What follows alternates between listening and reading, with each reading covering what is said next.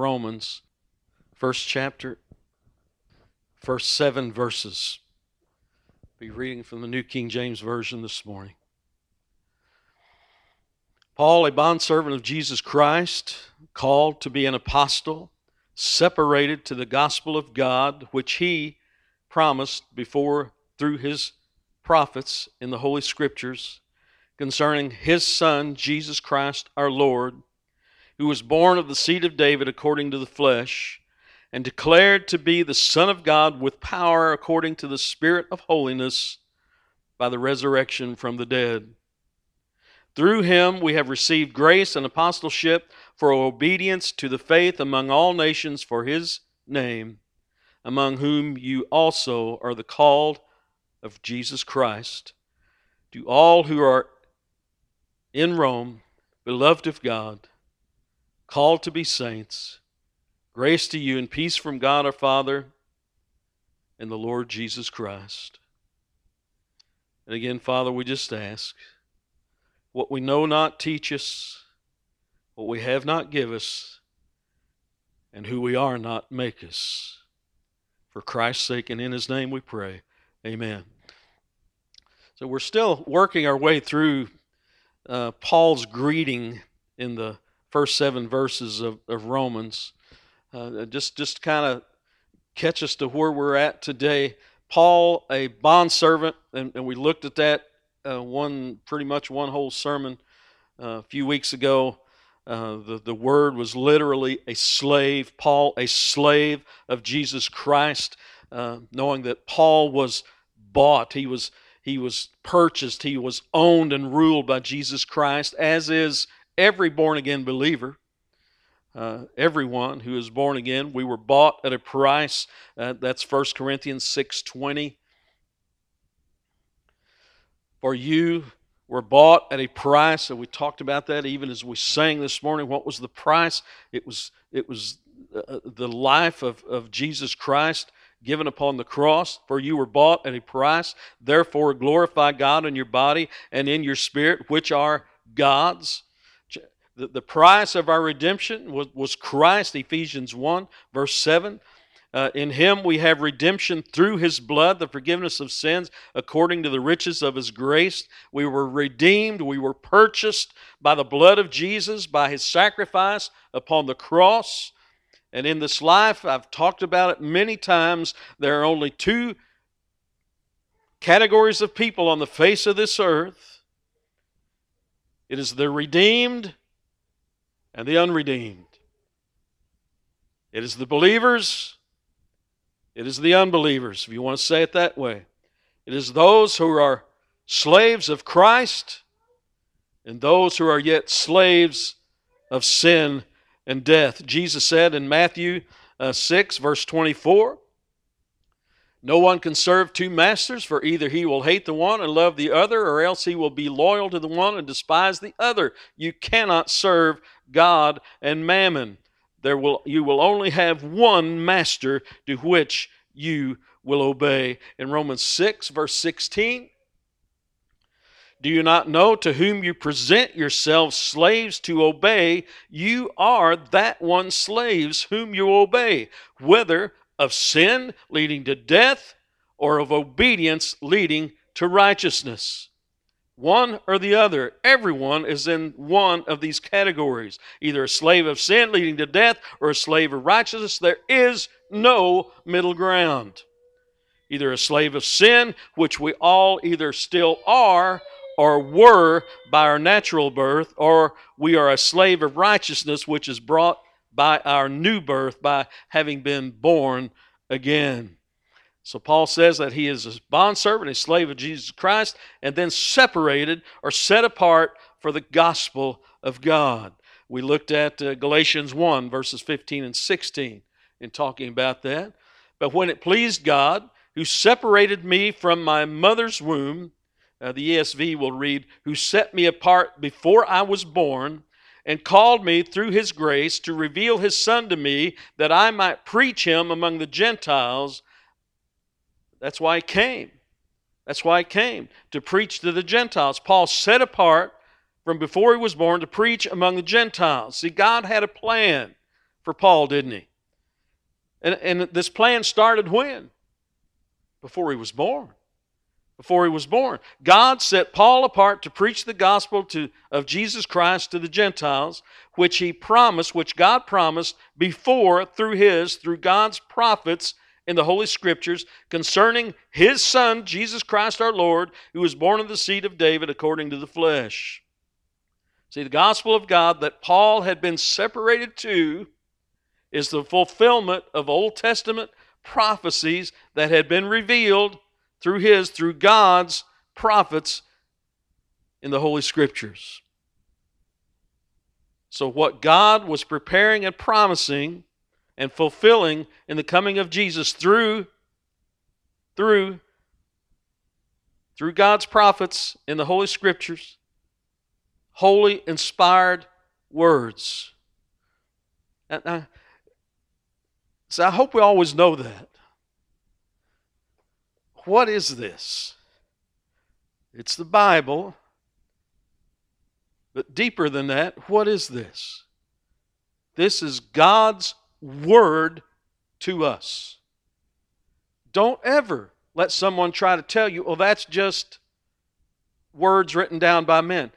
Yes, it was written down by men, but inspired by Holy Spirit, inspired by God, that they would speak with the authority that God had given them, that they would be the voice piece, the pen to write down what He is telling them to write down so that we might have the voice of God. You see. So there's God, and He's and, and there's a promise that, that God wills to make. And, and then there are prophets through whom, and, and again, it's not by whom, so there's a difference in there. Through whom, it's God Himself. God's remaining the speaker. He speaks His promise. And then these words are holy in the Holy Scriptures. Why do we call them holy? Because it is God who is speaking. Why do we call this? It says on here, Holy Bible. Why do we call it holy? God is speaking. It is His words. It is holy because God is speaking which he, which God promised before through his prophets in the Holy Scriptures, God promised in the Scriptures. God is speaking in the Scriptures, and that makes them holy. And now here's Paul, an apostle of Jesus Christ, speaking and writing with authority on Christ's behalf, if I could say as or like or similar to the prophets of the Old Testament. Uh, Ephesians 2 uh, verse 20, in, in the founding and being a founder of the church. Uh, what's it say in Ephesians 2.20? Having been built on the foundation of who? The apostles and prophets, because they wrote down the words of God that were given to them so that we might have truth. And who is the chief cornerstone of all this? Jesus Christ Himself having been built on the foundation of the apostles and prophets, Jesus Christ himself being the chief cornerstone. And Paul said this in, 1 Corinthians 2, verse 13. These things we also speak, not in words which man's wisdom teaches, but which, but which the Holy Spirit teaches, comparing spiritual things to spiritual things. You see, it, it's all God's plan, it's Him. And I, I want us to go back and read uh, the first four verses uh, of, of Romans 1 again. And, and don't, I, I, ho- I hope as we go through this, because when, when I was first looking at doing this series, and I got uh, Martyn Lloyd-Jones' uh, commentary on the book of Romans, and its volumes and, and I took the first volume. And, and almost the first, first volume of that, the first book is these verses. And I looked at it and I, and I, and I was like, how can you go on about this for so long? But I'm, I'm, see, I'm beginning to understand why. See, I'm, I'm beginning to understand why. So, see, I hope you know that, that there's so much that Paul lays down in these first seven verses that if we can get a grip on them and a, a, at least a partial understanding of them, it's almost like he's giving us an, an outline of the whole book of Romans within these first several verses. Paul, a bondservant of Jesus Christ, called to be an apostle, separated to the gospel of God, which he, which God, promised before through the prophets in the Holy Scriptures concerning his Son, Jesus Christ our Lord. You see, the, these Old Testament promises of God, written down by the prophets, were concerning his Son. The Bible, from beginning to end, is concerning God's Son. Never forget that. From beginning to end, the Bible is about the Lord, who was born of the seed of David according to the flesh and declared to be the Son of God with power according to the Spirit of holiness by the resurrection from the dead. Now, now I'm going to get very basic and very elementary here for a moment. The Son of God existed before he became a human being, before he was born on this earth of the seed of David. He existed. And some of you are sitting here going, We know that. But let me tell you, there are those false religions and cults that teach otherwise. Understand that. This is foundational. So never, never be deceived. May we be firmly rooted and grounded in truth so that when someone may come to us with their own translation, so that they could read the verse I'm getting ready to read, and it won't read like what I'm getting ready to, how I'm getting ready to read it from the New King James Version. So, so, so I say that, though it is, is very simple and basic that, that we've heard but oh, may we never forget and may we never be deceived. In John 1, first three verses. In the beginning was the Word, and the Word was with God, and the Word was God. Let me pause. Who's the Word? Jesus Christ. He, the Word, Christ, was in the beginning with God.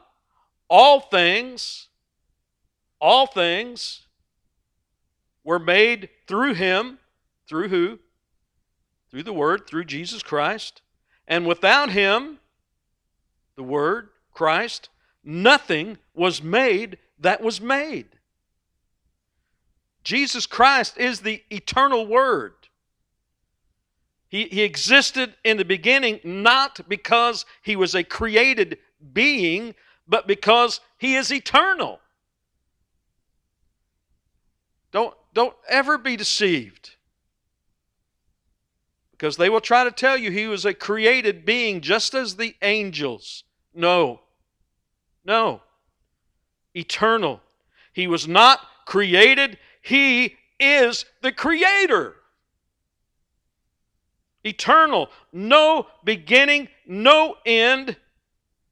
He was with God and he is God. No beginning and no ending. We can't fathom that, can we? We, how, how can we fathom n- no beginning, no ending? And, and I've had conversations with people. Well, I don't believe in God. Uh, where, where'd all this come from? Well, it just, it just big bang. It just happened. Well, wait a minute. What banged? What what made the big bang? What was it that, that exploded? Well, it was just there. But but when did it start? What was its beginning? Well, well, it, it, it, it you know, and then they'll stumble around because re- unbelievers have to take it to a first cause, don't they? They have to, they have to take it back somewhere they, where they will say there was something. And I say, oh, that's your God. That ooze, that goo, that lump of whatever that was out there, that's your God because that's your first cause. But mine, but mine, but mine is the God of this. This is my first cause. God eternal, no beginning, no ending. That, that's my first cause. And here is Christ, not created because he is the creator. Nothing, nothing, nothing was made with, without him. And without him, nothing was made that was made. Christ, our creator. And, and talking of the preeminence of Christ, Paul wrote this in, in Colossians 1, verse 17. And he is before all things. And in him, all things consist. All things are held together. We talked, we've talked about that. All things are held together by His power. By His power. So, so Paul says that the gospel of God concerns God's Son,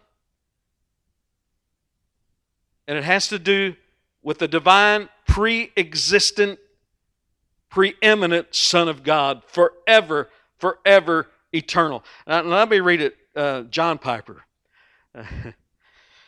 Uh, a, a, lot of what you're hearing today was gleaned from his sermon in particular. You know, I, I sat down, I read Stott, I read Jones, I read MacArthur, I read uh, Morris, uh, you name it, I read through it. Piper put it in a way that I could see it better. And hopefully this will this this will help you see perhaps better. Uh, John Piper quote: "The gospel of God is not about God arranging human affairs in a better way. It is about God penetrating human affairs." From outside in the person of a Son who is the perfect image of the Father and is himself God. So Paul puts a huge weight on the gospel of God by saying first that it is promised, planned by God long before it happened, and second, that it concerns his divine Son, the sovereign creator of the universe, has planned good things, good news for the world, and at the center of this plan is his son. End quote. Now, now for me, that that put it together. God had a plan, always had a plan, and it always was concerning his son. I like how he put that. God wasn't arranging things, he wasn't just trying to make things better. It's about God penetrating human affairs. And how did He penetrate human affairs? By having His Son to be born of the seed of David according to the flesh. That, that, that's how Christ penetrated our earth. That's how Christ came to earth. Jesus was born. Uh, God did not choose a man put the Spirit in that man to make him the Christ. There are those who teach that. Don't be deceived there. No. God didn't take a man, put the Holy Spirit in him, and made him Christ. No. When, when was Christ? When, when was Jesus? From the beginning. From the beginning. Eternal. God chose to make his eternal one and only Son to be born, born of a virgin, not of a human father, but by the Spirit the seed was, was placed in Mary. Why? Why? Why? uh, Six had a song that I always thought was interesting. What a, what a strange way to save the world. And it was a great little song. And because how can we comprehend all this? The God, you know, you know we sing, we, we sing our, our opening song, uh, Light of the World. You stepped down into darkness. Uh, he came to the world He created. How can we fathom that? Because, because we know a bit of, of how big the universe is, of how big everything is. It's, it's, it's trillions of light years. It's, it's beyond comprehension of how big all this is. And to think that God spoke it into existence by His Word. How big is God? How tiny a speck is earth and how even tinier microscopic speck are we on this planet. You see. But God chose to make his eternal one and only Son to be born on this earth that he created. Hebrews 2, verses 9 and 10. But we see Jesus, who was made a little lower than the angels. And, and let me pause there for a minute. You understand what it's talking about? This is talking about him being born in a manger, talking about him being born as a babe. His, I always wonder how to best say this. You know, he, he came to this earth, and, and for a time, his, his glory was how do I say it? Restrained, suppressed, uh, where we couldn't, because we couldn't see the full glory of God. It was veiled. There that's the word. It was veiled, and and then th- through time, it, it seems it began to start being unveiled when, when he was in the temple and, and, and uh, talking with the elders, and, and they were amazed. So it seemed like perhaps a little bit was, was opened. Uh, we, we don't know a lot, a lot about a lot of those years as, as he was growing up and becoming a man. But, but, but we know at one point, John the Baptist, here's John the Baptist, and here comes Jesus, and he's baptized. And at that moment, what happens? It said the Spirit of God ascends upon him, and this is just me. I didn't have this in here. I thought about it. But it seems to me that after that, after he went for 40, 40 uh, days uh, to be in the wilderness, to be tempted by the devil, what was the first thing that happened after that? The miracle, first miracle, the, the, the wedding feast, the water to wine. More unveiled, it seems. And again, that's just me. And, and it seems then miracle and miracle and miracle. More. Why, why did he perform all the miracles? To reveal who he was, to, to give authoritative proof of who he was. Because even the Pharisees said, Who could do such a thing but God? Yeah. Yeah. That, that's right. That's who this is. But they didn't believe it. And they crucified him.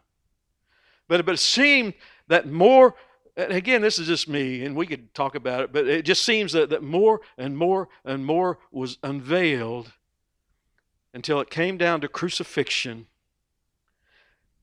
He humbled himself. He humbled himself, lay aside all so that he could be put on the cross.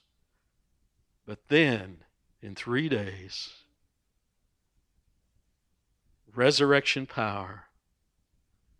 We'll, talk about that in a minute. I'm not getting ahead of myself. I don't want to leave this part out. Did I read all that? No. All right, let's go back and read it because this is good too. But we see Jesus, who was made a little lower than the angels. That's where I left off. Why? Why? Why? Because it's talking about him coming to the earth, being born a babe in a major. Why? For the suffering of death. That's why he came crowned with glory and honor. Because that's what God the Father did.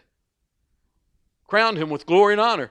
That he, by the grace of God, might taste death for everyone, for it was fitting for him, for whom are all things, and by whom are all things. And here it is again, still talking about it. Nothing was made that was made apart from him. Uh, for, for whom are for whom are all things and by whom are all things, and bringing many sons to glory to make the captain of their salvation perfect through suffering. Let's go down a little further, verses 17 and 18 in Hebrews 2.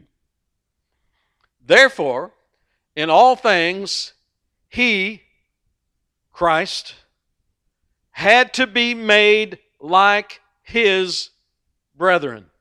Why? that he might be a merciful and faithful high priest in things pertaining to God, to make propitiation for the sins of the people. For in that he himself has suffered being tempted, he is able to aid those who are tempted. He came to live as a man so that he might fully, that we might know that he can fully identify with us in our sufferings and our temptations because he went through those things. Uh, let's go to chapter 4 in Hebrews, verse 15. For we do not have a high priest who cannot sympathize with our weaknesses, but was in all points tempted as we are, yet without sin. See, he's our example that we go to and we look to. And this is Christ. He came as a man so that he might identify, so that he might sympathize with our weaknesses. Uh, let's read uh, Philippians 2, verses 5 through 8. Let this mind be in you, which was also in Christ Jesus, who being in the form of God, did not consider it robbery to be equal with God, but made himself of no reputation. See, this is Christ coming to earth, made himself of no reputation, taking the form of a bondservant, and coming in the likeness of men, and being found in appearance as a man, he humbled himself and became obedient to the point of death, even the death of the cross. That's Christ. That's Him coming. And why He came? To humble Himself to the point of death, even the death of the cross. Humbled Himself, taking on flesh, taking on the very humanity that He had created. And He came through the line, the ancestry of David, according to prophecy. Just read a couple verses. Uh, Jeremiah 23, verse 5. Behold, the days are coming, says the Lord, that I will raise to David a branch of righteousness. A king shall reign and prosper and execute judgment and righteousness in the earth. Isaiah 11, 1. There shall come forth a rod from the stem of Jesse, and a branch shall grow out of his roots. And in verse 10 in Isaiah 11, and in that day there shall be a root of Jesse who shall stand as a banner to the people, for the Gentiles shall seek him, and his resting place shall be glorious. For the Gentiles shall seek him. Who did Paul come to preach the gospel to? The Gentiles. And let's go ahead and read Isaiah 9, verses uh, 6 and 7. For unto us a child is born, unto us a son is given, and the government will be upon his shoulder, and his name will be called Wonderful, Counselor, Mighty God, Everlasting Father, Prince of Peace. Of the increase of his government, and peace, there will be no end. Upon the throne of David and over his kingdom, to order it and establish it with judgment and justice from that time forward, even forever. forever. The zeal of the Lord of hosts will perform this. That's what the Lord has in store, you see. And John recorded the words of Jesus in, in Revelation 22 16. I, Jesus, have sent my angel to testify to you these things in the churches. I am the root and the offspring of David, the bright and morning star. So is there any doubt? Is there any doubt? In, in Christ, the time of fulfillment had come. In Christ, the kingdom of God is at hand. In Mark 1, verses 14 and 15. Now, after John was put in prison, John the Baptist, Jesus came to Galilee preaching the gospel of the kingdom of God and saying, The time is fulfilled and the kingdom of God is at hand. Repent and believe in the gospel. See, coming, the coming of the Son of God into the world was the coming of the Son of David, the promised King. Uh, concerning his son Jesus Christ our Lord, who was born of the seed of David according to the flesh, and declared to be the Son of God with power according to the Spirit of holiness by the resurrection from the dead. Uh, the ESV reads, by his resurrection from the dead, Jesus Christ our Lord. Now, now, we, we must keep in mind that, that the Jewish people of the day expected the Messiah to come and do what? To set a earthly kingdom, to, to take over, to overthrow the Romans, to, to get them out of Roman oppression. They, they were expecting the, the Messiah come with power at that moment and, and political influence, that, that he would free them from oppression and establish an earthly kingdom in Jerusalem and live forever triumph, triumphant with his people. But see, then Paul says in verse 4 what he's saying is that the son of David died. See, the resurrection from the dead, well, he died.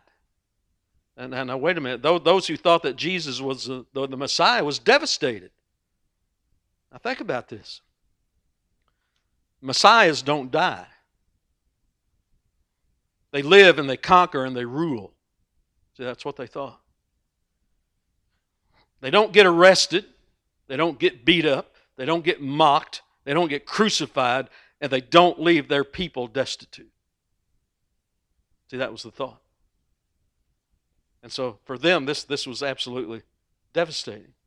Now, re- remember the, the two men on the Emmaus Road. You remember the story, right? Let, us go and read it. Let, us let's, let's just go read it, just a few verses. Uh, this is in Luke 24, we're going to be in verse 13, be 13. We're going to go down through 21. Now, this is three days after the crucifixion, and this is the day, the day uh, resurrection had just happened. Now, behold, two of them were traveling that same day to a village called Emmaus, which was seven miles from Jerusalem. And they talked together of all the things which had happened. Well, what had just happened? Well, the crucifixion. So it was, while they conversed and reasoned, that, that Jesus himself drew near and went to them, but their eyes were restrained so that they did not know him. So I'm going to pause there for a minute because of what we talked about earlier. Perhaps the world's eyes were restrained you know, with Christ in the manger. Perhaps the world's eyes were restrained. So I, because it talks about that here, perhaps that's what happened uh, with Christ coming to the earth. I, I, I don't know. It's just a. But their eyes were restrained so that they did not know him. And he said, and Jesus said to them, What kind of conversation is this that you have with one another as you walk and are sad? then the one whose name was Cleopas answered and said to him, Are you the only stranger in Jerusalem? And have you not known the things which happened there in these days? Did you get the picture of this? Well, what, what you, what's, where you been? You been under a rock somewhere? Don't you know what's happened? And then verse 19, and he said, and Jesus said to them, Well, what things? So they said to him, The things concerning Jesus of Nazareth who was a prophet, mighty in deed and word before God and all the people, and how the chief priests and our rulers delivered him to be condemned to death and crucified him. But we were hoping that it was he who was going to redeem Israel. Indeed, besides all this, today is the third day since these things happened. We, we thought he was the one. But apparently, he wasn't. We thought he was the one that was going to come and straighten everything out. We, we were hoping. See, many were hoping for an immediate earthly king and ruler, but that was not God's plan. This Jesus, this Messiah, came to the earth to bring about God's plan of redemption, and in this plan, Messiah had to die must give his life a ransom for sin. But this dead Messiah, Paul says in verse 4, was raised from the dead. Amen? He was raised from the dead. Christ was declared to be the Son of God with power according to the Spirit of holiness. How? By the means, by, by what means? How, how was he uh, declared to be the Son of God with power? By the resurrection from the dead, by his resurrection from the dead. And here I want to read from Martyn Lloyd-Jones. Quote, The Lord Jesus Christ was the Son of God before. He is always the Son of God. He was the Son of God before the incarnation and from all eternity. Uh, you understand the word incarnation, right? Uh, that, that's when he was born as a babe in the manger. That's the incarnation. And, and uh, Lloyd-Jones is saying he was always, always, always the Son of God. Where then is the variation? It is in the form which he assumes. And what we have been told in verse 3 is that when he came into the world, he did not come as the Son of God with power. Now, stay with me here. He did not come as the Son of God with power. No, he came as a helpless babe. He was Son of God, yes, but not Son of God with power. In other words, when he came as a babe, the power of the Son of God was veiled in the flesh. But what the apostle says is, what the apostle Paul says is, that in the resurrection, he was declared to be the Son of God with power. It is there that we realize how powerful he is. End quote. See, the, See, the, the key phrase here is with power. Uh, the, the point is that at the resurrection, Jesus Christ moved from being the Son of God in lowliness and human limitation and weakness to being the Son of God with power. Let me ask Is the resurrection foundational to Christianity? Yes. And you may be sitting there going, I can't believe you even asked that. But again, there are many who teach and preach otherwise. That the resurrection is not essential to the gospel. But listen, are you listening? if Christ is not risen, there is no gospel. 1 Corinthians 15, let's read it. You know the verses I'm getting ready to read, verses 14 through 19. 1 Corinthians 15, 14 through 19. If Christ is not risen, then our preaching is empty and your faith is also empty. Yes, and we are found false witnesses of God because we have testified of God that He raised up Christ, whom He did not raise up, if in fact the dead do not rise. For if the dead do not rise, then Christ is not risen. And if Christ is not risen, your faith is futile and you are still in your sins, then also those who have fallen asleep, those who have died in Christ, have perished. If in this life only we have hope in Christ, we are of all men the most pitiable. Without the resurrection, there is no gospel. If Christ is not risen, then our preaching is empty and our faith is also empty. If Christ is not risen, our faith is futile and you are still in your sins. But understand this also, it's not just enough to believe that Christ died for your sins, you must also believe in the resurrection. And some may hear that and go, wait a minute. But, but listen, listen. It's not enough just to believe that Christ died for our sins. We must also believe in the resurrection. Because without the resurrection, what did I just read? Your faith is futile. You're still in your sins. To be saved, you must believe in the resurrection. Romans 10, just verse 9. We read this passage almost every Sunday. Do, uh, do you catch it as we read it? If you confess with your mouth the Lord Jesus and believe in your heart that God, what? Read it. Has raised him from the dead, you will be saved. What's it say? If you confess with your mouth the Lord Jesus, the work of the cross and believe in your heart that God has raised him from the dead.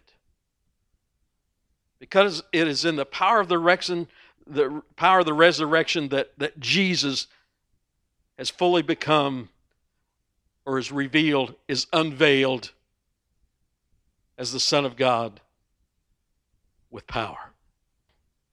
If Christ is not risen, we have no hope for the future. Believing in the resurrection is foundational and it's fundamental. Then also those who have fallen asleep in Christ have perished if Christ didn't rise. If in this life, if in this life only we have hope in Christ, we're of all men the most pitiable. But, but Christ's resurrection is the guarantee of the future resurrection of his people.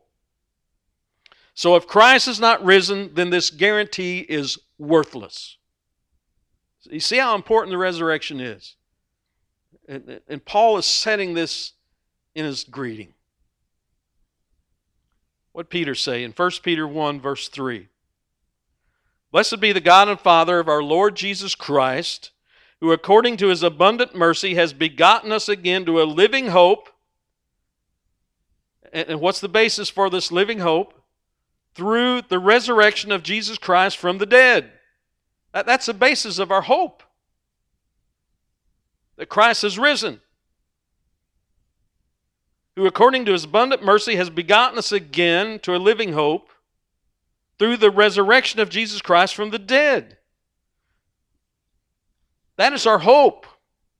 And without the resurrection, we would have no hope for the future, but we have a hope, a blessed hope, because Christ indeed has risen.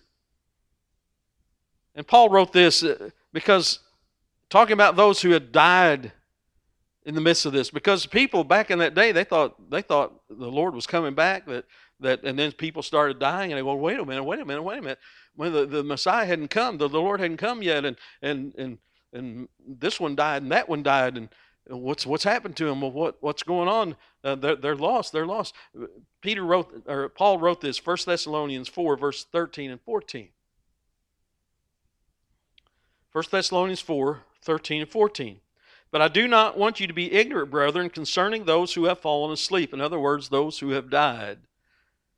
And I believe, uh, more specifically, I, I think I could say those who have died in Christ. Lest you sorrow as others who what? Have no hope. You see, the child of God doesn't sorrow as the world sorrows because the world without Christ has no hope. But the child of God has hope, even in death.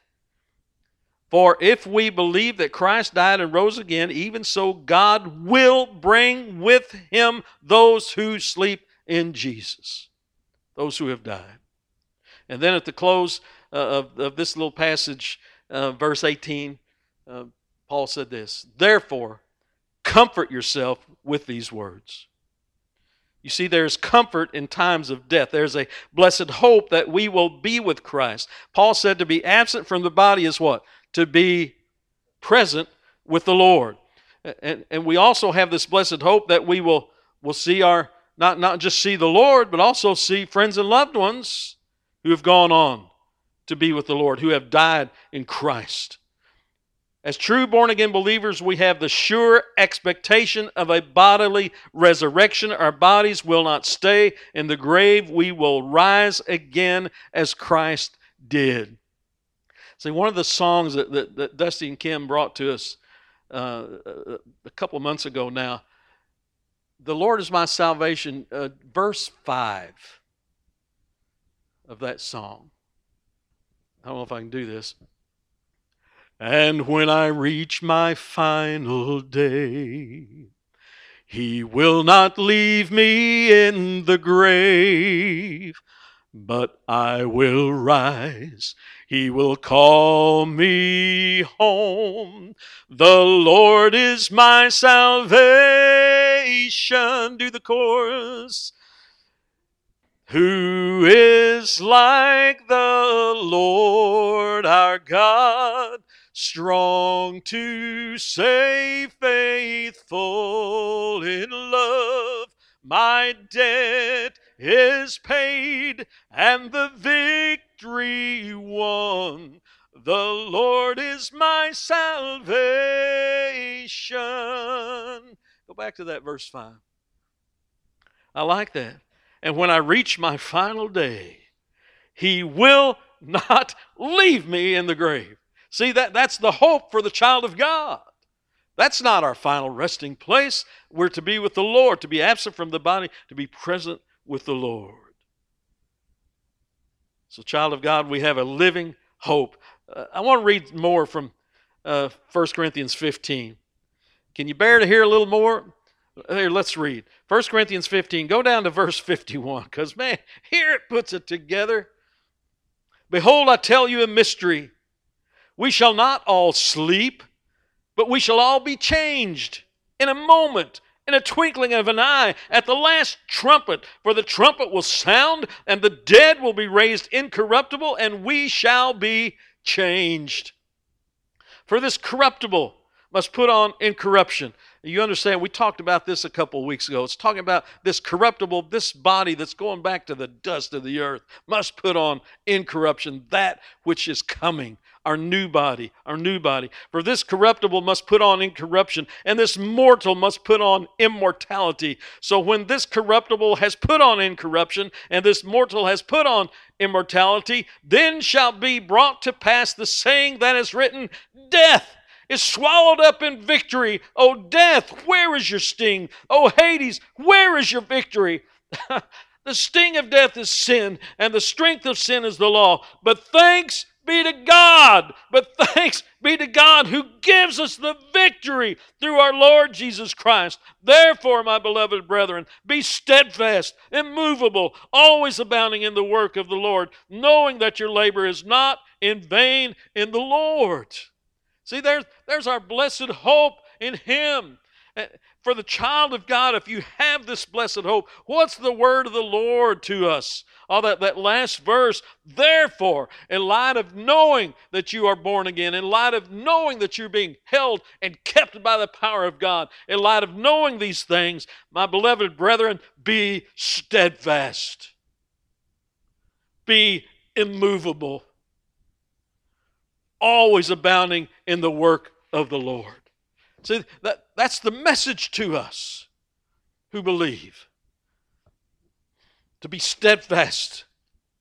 Don't be, don't be tossed by every wave of, of deception and deceit and falsehood that may come, and it will, and it will, but rather be steadfast, be firm. Thanks be to God who gives us the victory through our Lord Jesus Christ. How about we sing another one? Oh, victory in Jesus, my Savior forever. He sought me and bought me with his redeeming blood. He loved me ere I knew him, and all my love is due him. He plunged me to victory beneath the cleansing flood. You see, that the children of God, we don't have to fear death. We, we don't have to worry and fear the grave because Jesus has taken away the sting of death. and we have victory over death through Christ Jesus. Blessed hope that because Christ rose, we too will rise because of the power of the resurrection, because of the Son of God with power, according to the Holy Spirit, by his resurrection from the dead. Aren't you thankful for resurrection power? Let's pray. Heavenly Father, we give thanks. Oh, to, to, to just hear the story again of Christ and of why he came and of what he did and of the power of the resurrection and in knowing that we have this guarantee for every born again believer that because Christ rose, we too will rise. That you will not leave us in the grave, but that we will be risen to perfection to live forevermore with you. So, Father, help us in the life that we all now live on this earth. Help us to be steadfast. Help us to be immovable. Help us to be firm upon the rock of Jesus Christ. Help us all, Lord, to have a hunger and thirst all the more for your word and your truth, that we might be thoroughly equipped for every good work that you would place before us, so that we might be thoroughly equipped to tell others of the reason for the hope that we have, that we might be thoroughly equipped for any falsehood and lie that may come our way. So, Father, you know what everyone in here is going to face this afternoon and this week. So, Lord, I, I pray that in some way we have all been equipped, even now, in being reminded of, of who you are and of who we are through a risen Savior, that we may be able to stand with the sword of the Spirit, with the shield of faith, and we may stand regardless of what comes our way. So, Lord, if there would be one who is lost, who is yet part of the unredeemed, who is yet a slave to sin and death who is yet an unbeliever. I pray, Father, have mercy. Open their eyes that they may see truth. Open their eyes that they may see you. Open their eyes that they might know that this gospel of Jesus Christ that they've heard about is real and that they are in a sinner in need of a Savior. Father, open their eyes that they may see and, and, and and by your grace grant them faith that they might believe and receive Christ, repenting of their sins and turning and follow you. So again, Lord, help me, help us all this week to be firmly grounded, to be immovable and abounding in your love and in the good works that you have placed before us. And it's in Christ's name I pray. Amen.